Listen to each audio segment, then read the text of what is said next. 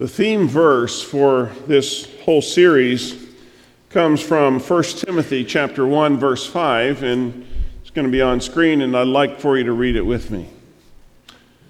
The purpose of my instruction is that all believers would be filled with love that comes from a pure heart, a clean conscience, and genuine faith. Conscience can be defined as an inner feeling that acts as a guide to the rightness or the wrongness of our behavior. For us, uh, those of us with a biblical worldview, our conscience is that part of our soul that is most like God. The human conscience was awakened when Adam and Eve disobeyed God in the Garden of Eden and ate from the tree of the knowledge of good and evil. Before that, they had known only good. But when we choose evil, our conscience is violated. And there's an emotional discomfort that begins to take over. Why? Because when we're at odds with our created purpose, we get a feeling that is deeply disturbing. It's called guilt, it's called shame. And as we'll see in a few moments, our first instinct is to hide from God and from ourselves and from other people. Feelings of shame and hiding, as well as the act of blaming others for our problems, did not start with this generation. It began all the way back in the Garden of Eden. When the forbidden fruit was eaten, the consciences of Adam and Eve were awakened, and sin entered their lives and the lives of every human since. The story is recorded for us in Genesis chapter 3. It's the story of paradise lost and God's judgment both on the serpent and on all of humanity. It was after Eve ate the fruit of the tree that was forbidden, and Adam followed her lead that Genesis 3 7 through 9 says, At that moment their eyes were opened, and they suddenly felt shame at their nakedness. So they sewed fig leaves together to cover themselves. When the cool evening breezes were blowing, the man and his wife heard the Lord God walking about the garden. So they hid from the Lord God among the trees. Then the Lord God called to the man, Where are you? Now notice that God went looking for Adam and Eve, just as he looks for us today. And even though we have stuff in our lives that makes us feel guilt and shame through God's grace and through the shed blood of his Son, God offers us a way to clear our conscience and give us joy. It was Shakespeare in his play Hamlet who said that conscience makes us cowards. It makes cowards of us all. And isn't that true? Our conscience doesn't care what our background is. It doesn't care what religion we were brought up in. It doesn't care what traditions we observe. I can tell you that we all have at times violated our conscience, which, at least in most people, makes us feel a little guilty because we have violated what we know to be the right thing. Now, the word conscience comes from two words con, which means with, and science, which means knowledge. So it's knowledge that we carry around with us. And today we're going to look at the origin of conscience and its implications. But there are a couple other things that you should know about conscience. One is that it's universal. Everyone is created with a conscience. In Romans chapter 2, the Apostle Paul says that the pagans who do not have the written law of God are going to be judged by their conscience, which is, the, which is either going to accuse them or excuse them because the conscience is the rudimentary law of God written on every human heart. Secondly, our conscience can also be conditioned. The Apostle Paul talks about some Christians who have a conscience that tells them that they can't do something and he says that other Christians may have a conscience that tells them they can. And the lesson here is that conditioning is part of our conscience. Let me give you an example. I was brought up in a pretty legalistic Christian home where we were not allowed, among other things, to go to movies. Theaters were places where, in my parents' world, decent people just didn't go. I'll never forget the time that I was in the first time I was in a theater, I was in college. I was 400 miles away from home with a couple of friends, and we went to see Deliverance, of all films. I remember making my friend, this is back in the early 70s, I remember making my friends promise not to tell anyone so that it wouldn't get back to my parents. You see, because of the way my conscience had been conditioned, I expected the theater to kind of collapse on me. I expected a lightning bolt when I walked out. I expected the judgment of God. But judgment didn't come. And since that time, Jan and I do go to see movies occasionally, but it took me a long time to shake that legalistic upbringing. Third, I also need to remind us that our conscience has tremendous power. It can destroy us, it can haunt us, it can be there day and night. The problem is that our conscience doesn't always trouble us before we do something. Sometimes it remains silent, and after we've done something, then it's there haunting us and reminding us. I've known people who have become mentally and emotionally unstable because of some unconfessed sin in their life. I remember reading about a doctor who said, I could dismiss half of my patients if I could just look them in the eye and give them the assurance that they are forgiven by God. You see, there's tremendous power in the grace of God and having a clear conscience. There was a man who was a wonderful Christian. He had a lovely wife, great children. He was asked every year to be a leader in his local church, and always he said no. People said, Why? You're gifted. You know the Bible. You're a great guy.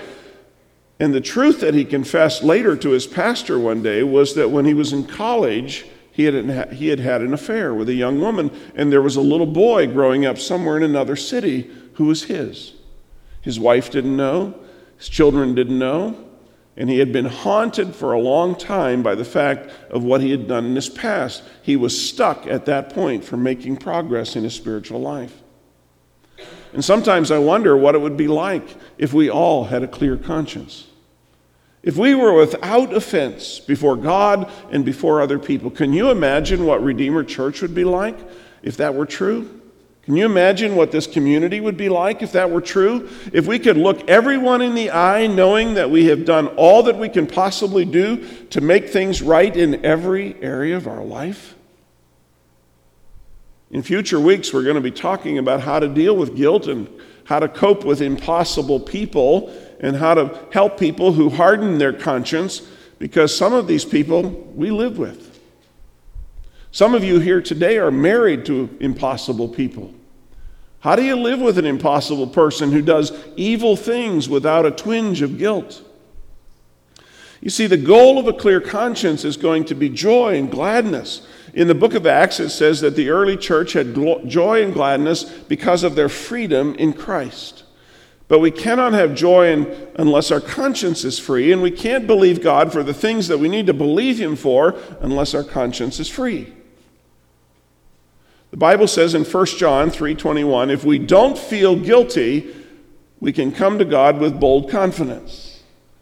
We can come to God with bold confidence if we don't feel guilty. So if you're here today with a conscience that's not clear, and if you're struggling with shame or guilt, I'm going to invite you to come out of the shadows and move with confidence toward God. You know, we want Redeemer Church to be a safe place.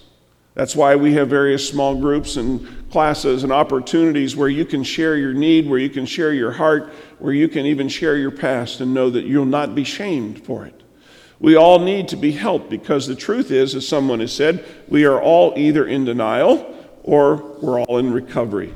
All of us have issues with our conscience. So let's go back to the story of Adam and Eve in the garden.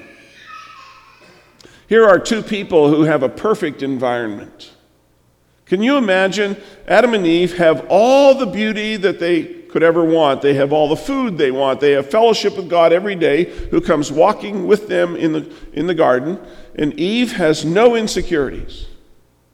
She didn't have to compete with a supermodel on television or a cover of Glamour. She didn't have to lie awake at night wondering whether or not she'd really married the right guy. She didn't have any of those problems, and yet, for all of that, she and her husband decide to disobey God. In chapter 3, the serpent comes to them and he gets them to doubt God's word. And they have this dialogue, and I assume that you know something of the story Genesis 3, 4, and 5. You won't die, the serpent replies to the woman. God knows that your eyes will be opened as soon as you eat it, that is, the forbidden fruit and you will be like God, knowing both good and evil. The implication is that they're going to know good and evil, and they're going to make their own decisions as to what's good and what's evil because now they're going to be like God. They're going to take the place of God. So, what the serpent is saying to Eve is Eve, feel, don't think. Don't you see that fruit is beautiful? Sin has a way of always coming at us looking pretty good, doesn't it? And so, what Eve did was that she ate the tree, and her husband was standing there in the garden with her, and he just watched her do it. Now, I've often thought that the first sin might not have been Eve actually eating the fruit of the tree, it might have been Adam just standing by and not saying anything, just watching Eve do it, and then participating with her in this act of disobedience. Well, you know the rest of the story. Suddenly they experienced what we would call the unexpected, the unplanned, the unintended consequences of their behavior and their circumstances. And after what happened, we know that they could not have predicted what those circumstances would be. When God said, You must not eat it or even touch it, if you do, you will die, they had no experience of death up till now. So they reason to themselves, we can handle the consequences. It won't be that bad.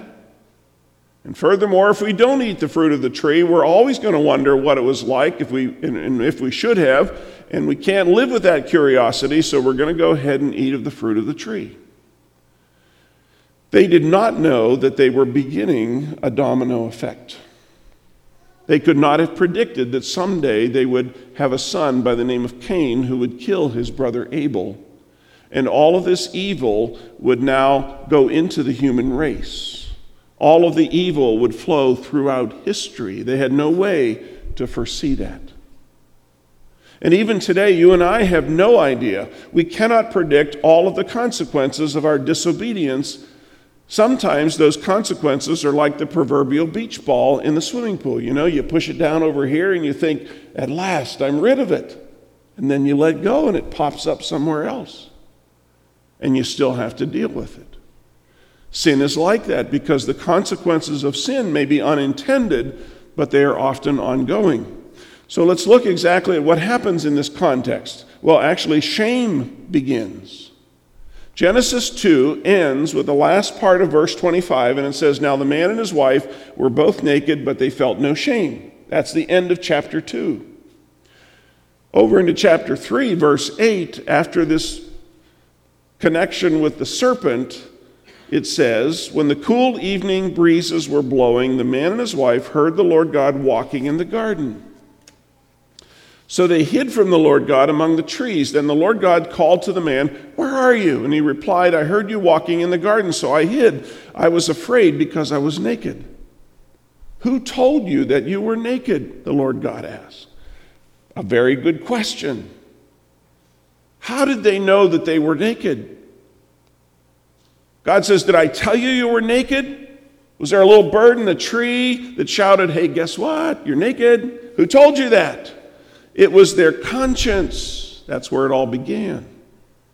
And now, suddenly, shame is going to be huge in terms of the consequences of sin. That's why next week we're going to be talking uh, about uh, how do we acknowledge that shame is not always our fault, because some of us were brought up in a shame based environment, and shame was put upon us. But others of us know about shame the shame of affairs, the shame of alcoholism, the shame of addictions, the shame of brokenness the shame of lying. And it's a shame we carry around with us. Shame is huge. And shame leads to hiding. And this is where the compartmentalizing of life begins. It's called living in the shadows. You see, in compartment A, he's a, he's a Sunday school teacher. He's well thought of. He's respected in the community. In compartment B, at home, he's an abuser. He's an alcoholic. See, all of us have a private life. We wouldn't want other people to know all the thoughts that we had just even this past week, would we? Adam and Eve's disobedience has affected all of us. And so what happens is that we put things in compartments in our lives and we hide what we want to hide, and then we look for somebody else to blame. God said to Adam, Have you eaten from the tree whose fruit I commanded you not to eat? And Adam's response was to find somebody to blame. He said, It was the woman you gave me who gave me the fruit, and I ate it. In other words, it's your fault, God. What's a guy supposed to do? He's got to eat. I mean, my wife was eating. If you'd given me a better wife, this wouldn't have happened. She's to blame.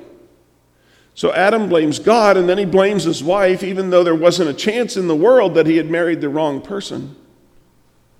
And then, of course, God comes to the woman and says, What have you done? And she says, Well, the serpent deceived me. First, the man blames God, and then his wife blames the serpent, and the serpent didn't have a leg to stand on. It was bad, I know. Couldn't resist. But the point is, the whole history of the human race was being written. In these moments, the whole history of the human race was being written. It's not a lot different with us, is it? As soon as our sin is exposed, what do we do? We say it's his fault, it's her fault, it's the kid's fault, it's my employer's fault. It's never our fault. And we are going to defend ourselves right to the end. Albert Camus, the secular philosopher, said each of us insists on being innocent at all costs even if we have to accuse the whole human race and heaven itself. We defend ourselves. We dig in our heels. If we need to lie, we'll lie. If we need, can't lie, we'll bend the truth. But we've got to blame something or someone because we have to hide ourselves from God and from other people and even from ourselves. The problem is that the conscience doesn't forget. Look at what happens next. God takes the initiative. Adam and Eve probably thought, well, I know what we'll do. We'll eat of the fruit of the tree, and if it doesn't work out very well, it turns out bad, we can just stop eating of that fruit and that tree, and we'll go back to the other trees in the garden. You see, they thought they knew how to handle their consequences. And one of the things that God did in verse 24 is he surprises them. He drives this not so happy couple completely out of the garden. They have lost paradise. And he puts at the east end of the garden a, a, cherubim with a flaming sword so that they can never, ever go back to Eden. If they ate of the fruit of the tree of life again, they would have lived forever in their earthly bodies. So God says, You can't go back to Eden. And you know what? Neither can we go back to innocence. We can't get our virginity back. We can't get our reputation back in a lot of circumstances. We can't redo our parenting so that our kids turn out better the next time. The past is the past. And Eden teaches us that for a lot of things in life, we can't go back. Now, the question is what's the answer to all of this? God says, I come looking for you. Check this out. Adam and Eve weren't in the garden saying, Oh, I wonder where we can find God. Let's run around and see if we can find him. No, God comes looking for them. And the Bible says that there is no one who seeks after God. And we say, well, I sought after God and, and, he, and I found him. Yes, you did, but only because God took the initiative. Only because God started the search. And he found you and me where we are. God always comes looking for us. I have not chosen, you have not chosen me, but I have chosen you, said Jesus. And so, what we find is that God comes looking for Adam and Eve, and here was their condition. Verse 7 At that moment, their eyes were open, and they suddenly felt shame at their nakedness. What Satan said was partially true. They now experienced evil, and their eyes were open, and they knew that they were naked, and they began to sew fig leaves together. And they made themselves some loincloths, and ever since that time, we have been looking for fig leaves to cover up our sin and our shame and our guilt. And you may say, What are you talking about, Rod? I'm not looking for any fig leaves. I'm not sure I would even know a fig leaf if I saw one. Really? Have you ever tried to cover up your inadequacy? Have you ever tried to cover up your sadness with a few pills or a drink or two or three? Have you ever tried to cover up an inappropriate relationship with lies? We're all looking for fig leaves to cover our sin and our guilt and our shame. And so the whole process of human nature goes on, and then because the fig leaves really can't cover our deepest problems and the emptiness that we feel inside, we don't know where to turn. And so we turn to alcoholism and we turn to drugs and we turn, some people turn to suicide because all of the fig leaves don't work. And so for some folks, that's the human answer to shame and nakedness. But God provides an answer. Notice in verse 21 the Lord God made clothing of animal skins for Adam and his wife. And so, where did God get the garments of skin, you may ask? Well, obviously, God had to sacrifice the lives of some of the animals that He had created. What's God saying here? God is saying that there's no cheap covering for sin. You can't cover your own sin, no matter how well it's hidden. Only God can do that, and He does it through the sacrifice and ultimately of His own Son, Jesus Christ, who shed His blood as a ransom for our sin. That's going to be God's answer to all of our sin, and it's not cheap. It cost God the death of His Son, the whole drama of the cross. But what that means now is that our sin can be covered. Because sometimes in our lives we mess up and we can't clean up the mess. The consequences are going to be there. God is now going to work more deeply in the human heart so that it's not just that we're legally forgiven, but God is going to clear up our conscience. He's going to clean us up. He's going to purge everything out of our conscience. And the Bible says that we're not only forgiven, but we can look God in the face and we can look in the face of everyone else with joy and with openness and freedom because our conscience has been made clear. So, what God says here is that eventually self accusations will stop and we'll be able to sleep at night and Yes, there may be reconciliations, things that we need to deal with, but God is going to lead us so that we're actually at peace with Him and at peace with other people. now, when Adam and Eve received God's covering, did that mean that everything else went really well for them in the future? No. I can imagine that Adam and Eve had a huge argument that evening. They may be still arguing for all we know. But here's the good news because of the covering of God, it meant that Adam and Eve could have fellowship with God again. They were not in the garden, they weren't in paradise, but they could have fellowship with God again. But all of the human issues that relate to conscience were still boiling in their home. And eventually they raised a boy named Cain who broke their heart by the evil in his heart. And I wonder sometimes if they began to blame each other all over again. Adam, look at what your son did today. Eve, you're the one who bore him. You spent more time raising him than I did. Cain kills Abel. And the whole history of the human race begins to fall apart as evil has its way. And you and I are caught in this huge vortex of evil. We are born with a sin nature. We came into the world under condemnation. We struggle with conscience issues. We struggle with integrity. But the good news is that Jesus came to rectify the mess and to give us hope. And the big issue today is not the greatness of our sin. We can be here today and worship and have committed the biggest sin imaginable, but grace is offered to us and to all in this fallen human race. In Psalm 32, the first two verses, this psalm was written by King David who committed murder he committed adultery, couldn't clean up his mess. But in the end, God restores the joy of his salvation by offering him grace and by dealing with his conscience. And his words are, Oh, what joy for those whose disobedience is forgiven, whose sin is put out of sight. Yes, what joy for those whose record the Lord has cleared of guilt, whose lives are lived in complete honesty. Despite his terrible sin, the consequences, David ended his life with a clean conscience, and you and I can do that as well. You know, Jesus went into the upper room and he said to the disciples the night before his death, He said, Take and eat. This is my body given for you. And this is the cup that I give to you, symbolizing my blood, which is going to be shed for sinners. I'm going to cover your sin. I'm going to forgive you so that you can have a clear conscience and you can rejoice regardless of your past. And so today, if you've never received Jesus Christ as your Savior and you're here this morning or listening to this podcast, you can receive Jesus into your life right now. The teaching of Scripture is that there is nothing that the serpent could do to keep God from rescuing humanity and showing us His grace. And God is offering that grace to each of us today. God wants to cover our shame and our guilt, and He wants to set us free. And He wants us to have a clear conscience. And that can be ours. Thanks be to God. Let's pray.